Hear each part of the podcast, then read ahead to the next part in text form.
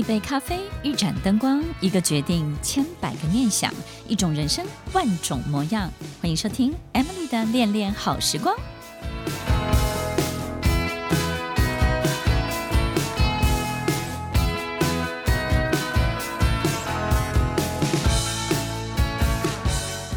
欢迎收听恋恋好时光，我是 Emily，在每周六晚间八点到十点，与您在空中共度美好的时光。听众朋友，什么是奇迹？奇迹在你的生活里头曾经发生过吗？有没有任何一个时刻你被困住了，或者是在谷底束手无策、求助无门的时候，然后这个时候出现奇迹了呢？我们。大概所有的人都觉得奇迹在我们生命当中出现的次数跟频率呢，是相当相当的少的，所以才称呼为奇迹，对不对？有很多时候，也许它真的发生过，但是呢，我们没有办法去找到它的规则，或者是它的一些模式跟方法，没有办法很快的再次让它出现，或者是让它规律的出现的时候。我们就会解释它是一种巧合，然后只是一种极极妙的排列组合，然后刚巧被你碰见了。但是也因为奇迹出现的次数跟频率相当的少，所以呢，我们也会告诉自己，就是啊，那些都是意外，因为都是意外，所以呢，你也会忘记那种奇迹的感觉到底是什么。那感觉就是，当奇迹出现的时候，你会全新的整个身体、整个身心呢，充满感谢。那那种感谢跟感动呢，是没有办法用文字来形容的。在那个当下，你会完全的没有自己的这种坚持跟想法。在那个当下，就是你好像臣服于一种更伟大的力量。好像这个力量呢，有别于所有你的努力，或者是你所能够想到的各式各样的方法。所以奇迹是什么呢？奇迹就好像我们深信有一股比我们还强大的力量，在我们的力量以外在运作着。我们深信这件事情，但是好不容易才让我们碰见，所以呢，我们也不会期待。必须要让它经常的出现，我们会觉得那是一种礼物，或者是一种惊喜，或者是额外赏赐给你的，或者是呢你的运气、你的幸运，让你不小心就碰见了这么好的一个奇迹，它就出现了。今天在节目当中呢，我们要来分享奇迹这件事情。在我从小到大成长的过程当中，经常会遇见很多没有办法解释的事情。我记得曾经在我的父亲住院，在很漫长的一个住院的检查过程当中，因为身体的状况一直查不到一个病因，那么我就花了很多的时间想办法要去解决这个问题。但因为看到父亲的身体在受折磨，然后全家人呢其实也很疲惫的。疲于奔命的照顾，但是呢，病情始终不见好转，然后所有的医生都都没有任何的答案。我记得有一天我在电梯当中，其实那天早上已经彻底绝望了，但是呢，我总是想，我心里一直想，就说老天爷，请你帮助我，请你帮助我。遇到一个我心里想要遇到的那个医生，我知道那个医生的名字，以及我我觉得他好像可以回答我，但是他跟父亲的这个病情的科目呢是不不同科的，因为我知道他有一个善良的心，我知道这位医生他有很多的好奇，所以他会去研究很多不是他的 major 他的专长以外的很多的。人体的很多的知识跟讯息，他也是一个热心的人。那记得我那天早上搭着电梯，沮丧到了极点，好几个晚上没有睡觉了。那我记得那部电梯是满的，所以呢，到了我按的那层楼，我要进去的时候，我只能站在电梯的最前面了。然后呢，这个电梯挤满了人，我也不知道后面有哪些人，很沮丧。我站在电梯的最前面，直接升到父亲的病房。那么，因为中间呢有不同的楼层停靠，所以站在前面的人必须先出来。我就站出来了。站出来之后呢，突然后面有一个医生就拍拍我的肩膀，他说：“Emily。”哎，我一看吓了一跳，我发现呢，就是我心里很想要遇到的这位医生。他说：“你在这里做什么？”我说：“哦，我的父亲住院了。”跟他描述了一些过程，然后我就跟他讲，因为这次不不不是他的这个门诊。那这个医生就说：“怎么了吗？”我就告诉他查不出病因的所有的过程。那这医生呢，相当的忙，因为他早上有好几台的手术要进行。他就说他没有时间，但是呢，他叫我问问看是不是某一种状况。他直觉，他在不到五秒钟的时间告诉我了一个一个状况。听众朋友，其实我的父亲后来患的就是他在这五秒当中回答的这样的一个疾病跟这样的病况。于是呢，我的父亲在接下来的五天之内很快速就出院了，因为对症下药，然后也很快的去处理了。这样的情形，我心里头一点一直对这样的人很感谢。然后在我的生命当中也遇过很多次惊险。我有一次在罗斯福路这个台大校门口新生南路口的那个路口当中呢，在散步行走的过程当中，就发现有车祸发生了。然后呢，有一个人倒在这个雪雪，这整个都是雪里面。然后我刚好经过，我发现没有人理会他，我就赶快过去，然后扶住他。然后我还记得他的血就从我的手中一直不断的冒出来，然后我很本能的就去压住他的伤口，我因为我不希望他因为这样而失去意识，所以我想尽办法要去止血。我不认识他，但是我我做了这样的事情，因为我觉得我自己。在那个当下，我的直觉就是，我觉得他好像快离开他的身体了。我觉得这个人好像快离开了，然后我就去做了这样的事情。后来一直到救护车来了，我才发现已经过了大概将近一个小时。那救护车不是这么晚才来，而是救护车他第一辆来，后来发现不适合，他又派了第二辆，因为避免移动。所以这个来往的过程当中，大概花了四十几分钟。然后一直到他上车，将近一个小时的时间。后来这位这位陌生人被救活了，然后呢也恢复的相当的健康。那那个那一天，我只记得我找了旁边的店家，然后拜托他们让我洗手。后来店家不让我进去他们店里头，他只开了这个骑楼下面的柱子，有一个水龙头。然后他说：“你就在那洗吧，我们不希望你进来。”我就在那边洗我的手，因为整个身体都是血。我也没有多想什么，我就回到家了，然后也依照我自己的行程去做我该做的事情。过了几天，我的母亲，她的一个一个身体出现了一些状态，然后呢，我相当的担心，然后于是带她去做检查，但是很快检查在隔天就出来了。那这个这个状况其实我们担心了很久，但是一直都不敢去做检查。但但是检查隔天就出来，我也觉得很讶异，因为通常检查要一个星期左右。后来才发现，哎，其中有一个护士，这个病理科的护士，刚好是过去我以前的学生。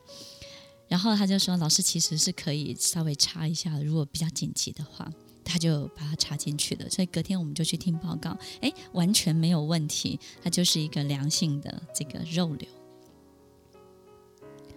我经常很感谢很多的奇迹，但是。我知道很多事情并不是回馈在我们付出的那些人事物上面，所以很多时候我们因为找不到我们自己可以计算得出来的公式，所以我们会舍不得付出。我们经常会去评估这些付出能够为我带来什么。我做的这些事情，经过我的计算，经过我的方式的计算，能够获得什么？其实，听众朋友，有时候这些奇迹会发生在你的亲人、你的家人、你周围的一切，你所遇到的每一件好事。我相信这个世界有一个更棒的运作的方程式，都不是我们的头脑可以计算得出来的。我最近读了一本欧普拉 （Oprah） 的书。他在书里头讲到的一句话，他说，在他生命当中也发生过很多的奇迹。他觉得奇迹是什么呢？奇迹就是你的眼里要带着光去看世界。也许你觉得心里清楚，根本看不到，但是又隐隐约约觉得他还是带着希望，带着可能性。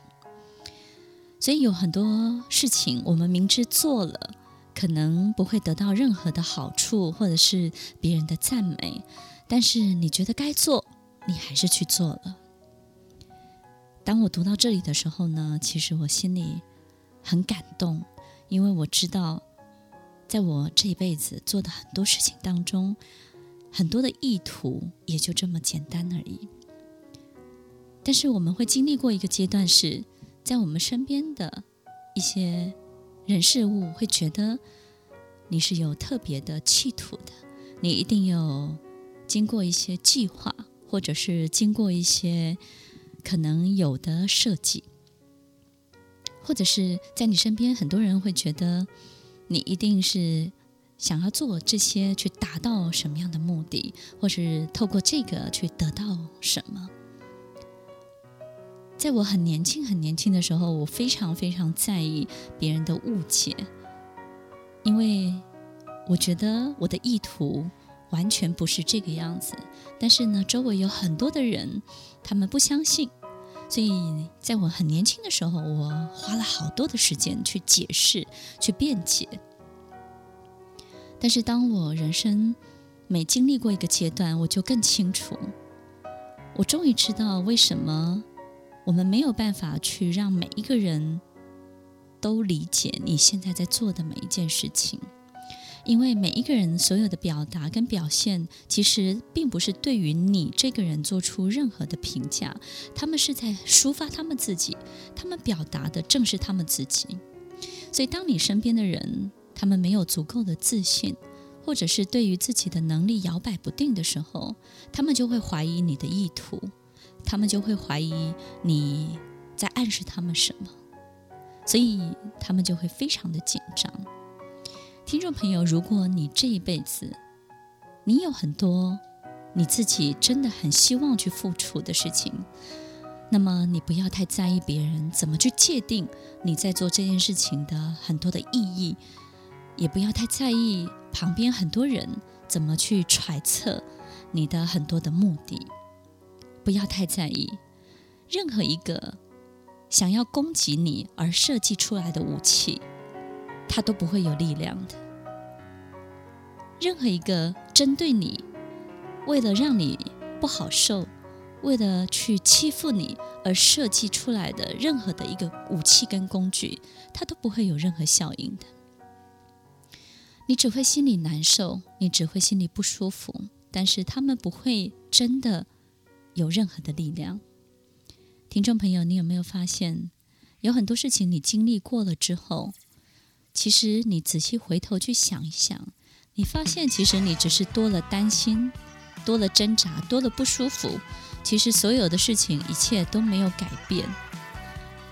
过了几年之后，你会告诉自己：“哎呀，我想太多了，早知道这样，我就不要花那么多力气去解释了。”听众朋友，如果你也跟我一样相信奇迹，你就要开始去练习放下别人对你的观感，放下你自己想要去解释跟辩解的很多的心情了。曾经有记者问我说：“Emily 老师，你怎么去准备你的每一场演讲跟每一场的课程？”那么这位记者他参加过我自己的百场讲座。他说：“艾美老师，当你站在台上的时候，我看到一种勇敢，或者是无无惧。其实，听众朋友，我在准备每一场演讲的前面几天，都相当相当的焦虑跟紧张。即便我已经当了这个这么久的讲师、跟顾问或者是演讲者，一直到现在，我还是没有办法很安稳，或者是不当一回事的去上一个课，或是上台说话。很多人都觉得。我的工作非常的简单，只要拿着麦克风说话就可以赚钱了。其实，听众朋友，我焦虑的是什么？我发现我焦虑的经常是我备课的每一个内容跟细节，往往在演讲的前面几天，我觉得他们都是没有用的，或者是我准备了好久好久的这些资料，总是在上台的前一天，我发现。这些资料对所有听众都是没有意义的，或者是在我上台的前一刻，我会紧张到极点，是因为我发现我等一下要讲的每一字每一句都是多说无益的，大家早就知道了。这些事情带给我极大的压力跟焦虑以及害怕，我甚至有时候会觉得，当我上台之后讲的所有的一切，大家。其实都是在浪费时间。这些事情让我没有办法，好像不把它当一回事，好像讲了二十几年你就很会讲，然后于是你每一场就像机器人一样这样讲就可以了。但是我总是在我站上台的那一刻，是我最镇定的时候，一直到。我站上台，拿起麦克风的那一刻，我的心才会真正的静下来，而且进入一种真空的状态，仿佛全世界只有我一个人。我没有办法形容这种感觉，但是我觉得我非常感谢上帝、老天爷给我的这种恩赐，让我在那一刻、那个 moment 获得心灵最大的平静。因为那个平静告诉我，这个时候我在担心什么都没有用了。在现场可能有五百双的、五百对的眼睛正在看着我。那个时候我会很仔细的去聆听跟注视着他们，然后我于是就会知道他们需要听见什么。所以，帮我准备很多讲义、教材、资料、印制这些资料的工作人员，他们都有一个默契，就是每一次我上台说的很多的内容，可能跟现场发的所有的资料内容不尽相同。听众朋友，我经常在讲台上领略奇迹这件事情，在舞台上领略奇迹发生的那一刻。这些奇迹是什么呢？就是当我在台下已经慌乱到了极点的时候，我竟然可以在台上的那一刻，我觉得老天爷让我有能力注视着在台下所有的观众。接下来我要告诉大家的是，这些奇迹我到底怎么可以把它接下来？怎么可以领略到这个过程？我相信很多人会。跟我说，Emily 老师，我是一片空白，然后我我继续慌乱到结束，然后我不知所云，然后或者是我坚持讲我自己想讲的，但是呢，在现场毫无效果，毫无效应，总是没有办法神来一笔，然后有一些灵感出现。听众朋友，我做好多好多，经历过很多很多一对一的学生。我经常有一种感觉，就是当我看着他们的人，或者是他们的脸，听着他们说话的时候，我在这个人身上好像看到了好几张地图。我看到的一张就是他现在正在每一天进行的地图，工作，他口中的职称，以及他经历过遇到的很多的事情。但是很快的，我又会看到第二张隐形的地图，就是他想要的那种地图，他想要去的地方。再过几分钟，我会看到第三张地图。那这第三张地图就是，我觉得他的天赋、他的天分，以及他这个人的个性与生俱来的特质，该走的那条路的那第三张地图。所以我经常会看到三三张、四张。第一张就是他现在过的生活，第二张呢是他自己想要的，他的他的脚本，他想要设计的，他还正在追求的。那么第三张是我觉得老天爷给他的天赋才华。应该要去的。我有时候经常会看到好几张这样的地图，听众朋友，你猜猜看，我都会选择第几张来跟他对话，来跟他对谈，开始我们很多之间的谈话，都是第三张、第四张地图。当我看到一个人第三张、第四张的时候，我会没有办法不告诉他，你应该要走上这条路。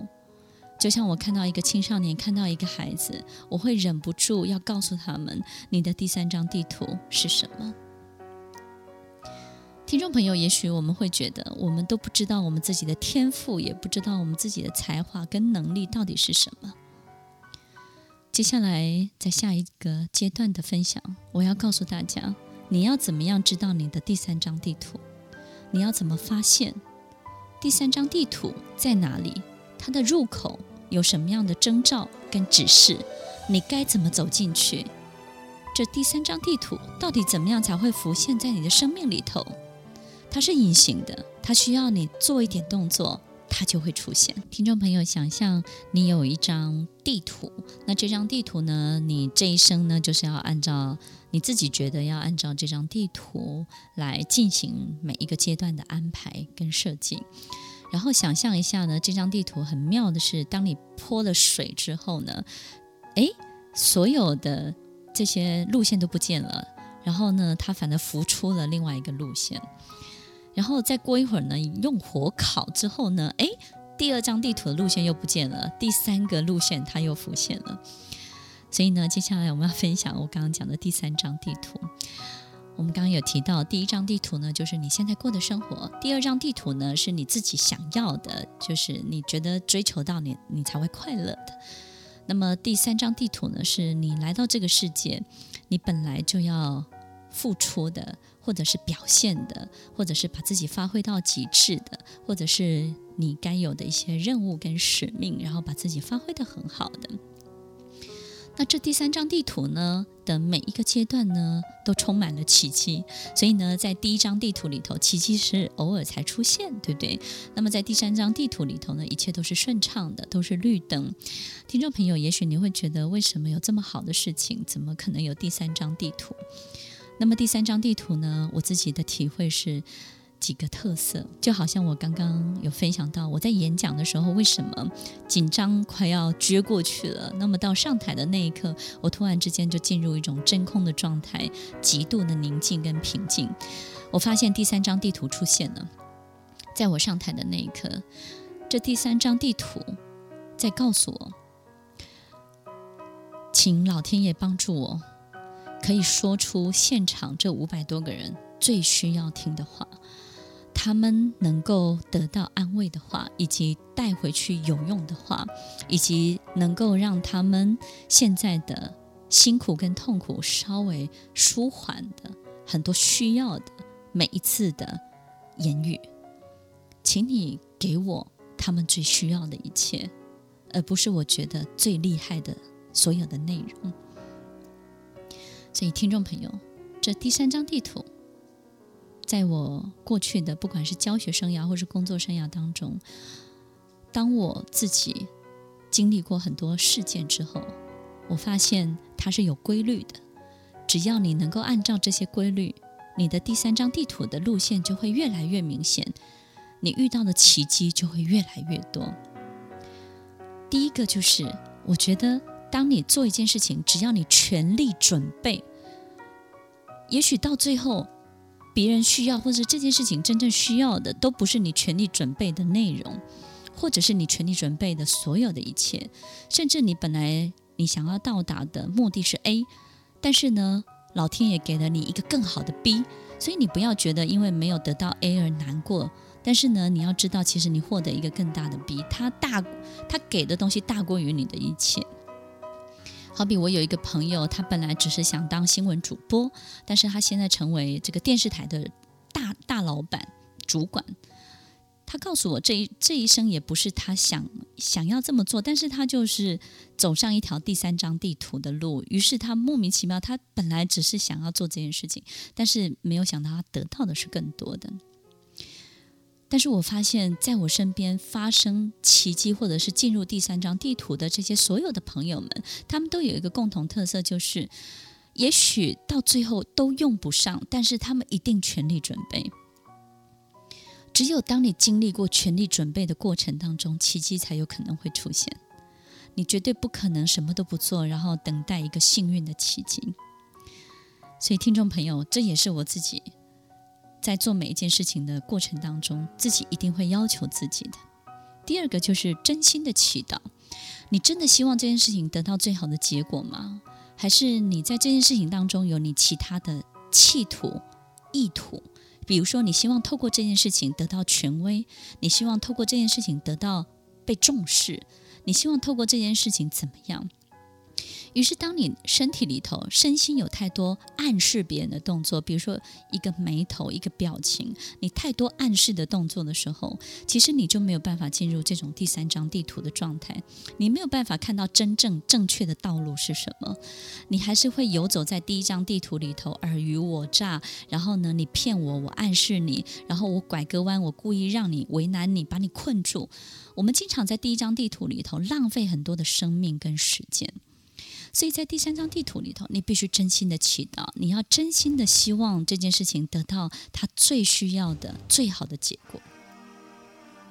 第三个部分就是，你必须要能够真心为陌生人帮助陌生人去做一件事情，不管是每一天，或者是只要你遇到，你必须要练习真心去做这件事情。听众朋友，其实重点不是陌生人，而是。我们必须要去训练自己，去做很多事情的时候是不求回报的。那我们没有办法做很多，我们就从一件小小的事情开始。我们每一天做的很多事情都希望计算投资报酬率，但是如果我们可以开始去启动一个不求回报的系统，开始练习做很多事情不求回报，听众朋友，你就会进入第三张地图，你就会发现你有一些灵感。有些商机会从来都没有出现过在你脑海里头，你会看到一些方向，而这些方向都是第三张地图的路线。最后一个就是，你必须要练习真的无私，放下你的自我，你才能够从第二张地图里头抽离。你比较不会按照自己的期待或者是自己设计的很多的路程去走。第三张地图，它就会真正的出现。听众朋友，奇迹是什么？奇迹就是带着光去看这个世界，让这个世界很多的入口浮现。奇迹是什么？就是相信有一股比我们还强大的力量正在运作着。我们的能力是很有限的，在这个世界有一个更大的游戏规则。找到自己的第三张地图。放下自我，全力准备，真心的祈祷，停止你所有的暗示，无私的分享，去做一件不求回报的事情，在你生活里头把这些事情的比例提高，你的第三张地图就会浮现，你的灵感、你的商机，所有隐形的路线全部都会出现。听众朋友，希望你快快乐乐的走上这第三张幸福的地图，过日子的人们，他经历的所有的一切。跟第二章、第三章的系统就会完全不一样，哪里不一样呢？吃的东西一样，然后呢，这个买东西的地方也一样，每天的交通工具呢也都是相同的，可是顺畅的程度不一样。那么遇到好事情的几率不一样，遇到贵人、遇到机会的这个次数呢就不同。顺畅指的是什么呢？就是好比说，我们今天感觉自己很幸运，好像一切都非常的顺利。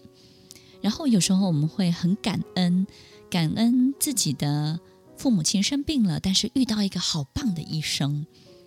然后遇到一个很好的机会，然后刚好有病床，那遇到很棒很棒的护理人员来照顾我们、照顾我们。有时候我们会非常的这种感恩，就是突然你急着要去做什么，刚好有一台计程车，然后你很希望要做到的某一个行程，刚好飞机它没有 delay，很多很多的事情，甚至它提早到了。也就是呢，我们有时候会非常非常的感谢这一切的顺畅，甚至这些顺畅是大过于你本来的计划以外，甚至你的能力以外的一切。那么这些就是在第三张地图、第三个系统里头的人们，他会经历过的、经历的人生。我们多么希望也在这个系统里头，然后呢，感觉所有的事情呢，处处有机会。对不对？然后随时都有希望的。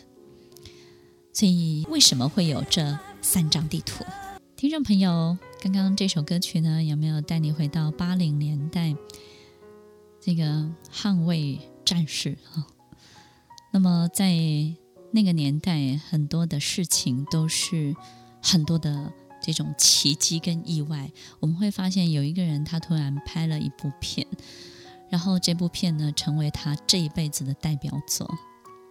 并且他从此再也没有任何一个作品可以可以盖过这第一部的光芒。在那个年代，经常有很多很多这样的事情发生：发明一个东西，然后一个工具，然后那个工具后来再也没有任何一个东西可以取代它。在八零年代，我们发现。不同的时代里头会发生奇迹、意外的很多的这种几率跟频率是不太一样的。那于是心理学家就做了一个测试，他发现原来在那个时代的人们的性格大部分都具有某一种性格的时候，那个时代那个时代就会发生这样的事情。所以当你现在。你是一个什么样的人？你教出来的孩子，你的孩子长大以后，在他们的那个时代，他们主导世界的时候，当他开始进入三十五岁、四十岁、五十岁的时候，你的孩子在那个年纪的时候，他主导的世代跟我们现在、跟我们之前看到的世代，可能就又不太一样了。听众朋友。我觉得世界的确是跳跃性的进步，它不是一天一天进步的，它会突然之间就进入下一个阶段。所以你有没有发现，在人类进展，不管是社会史或者是任何一个经济史上面，它都是一个大的跳跃，大的跳跃，跟那个时代的人们的很多的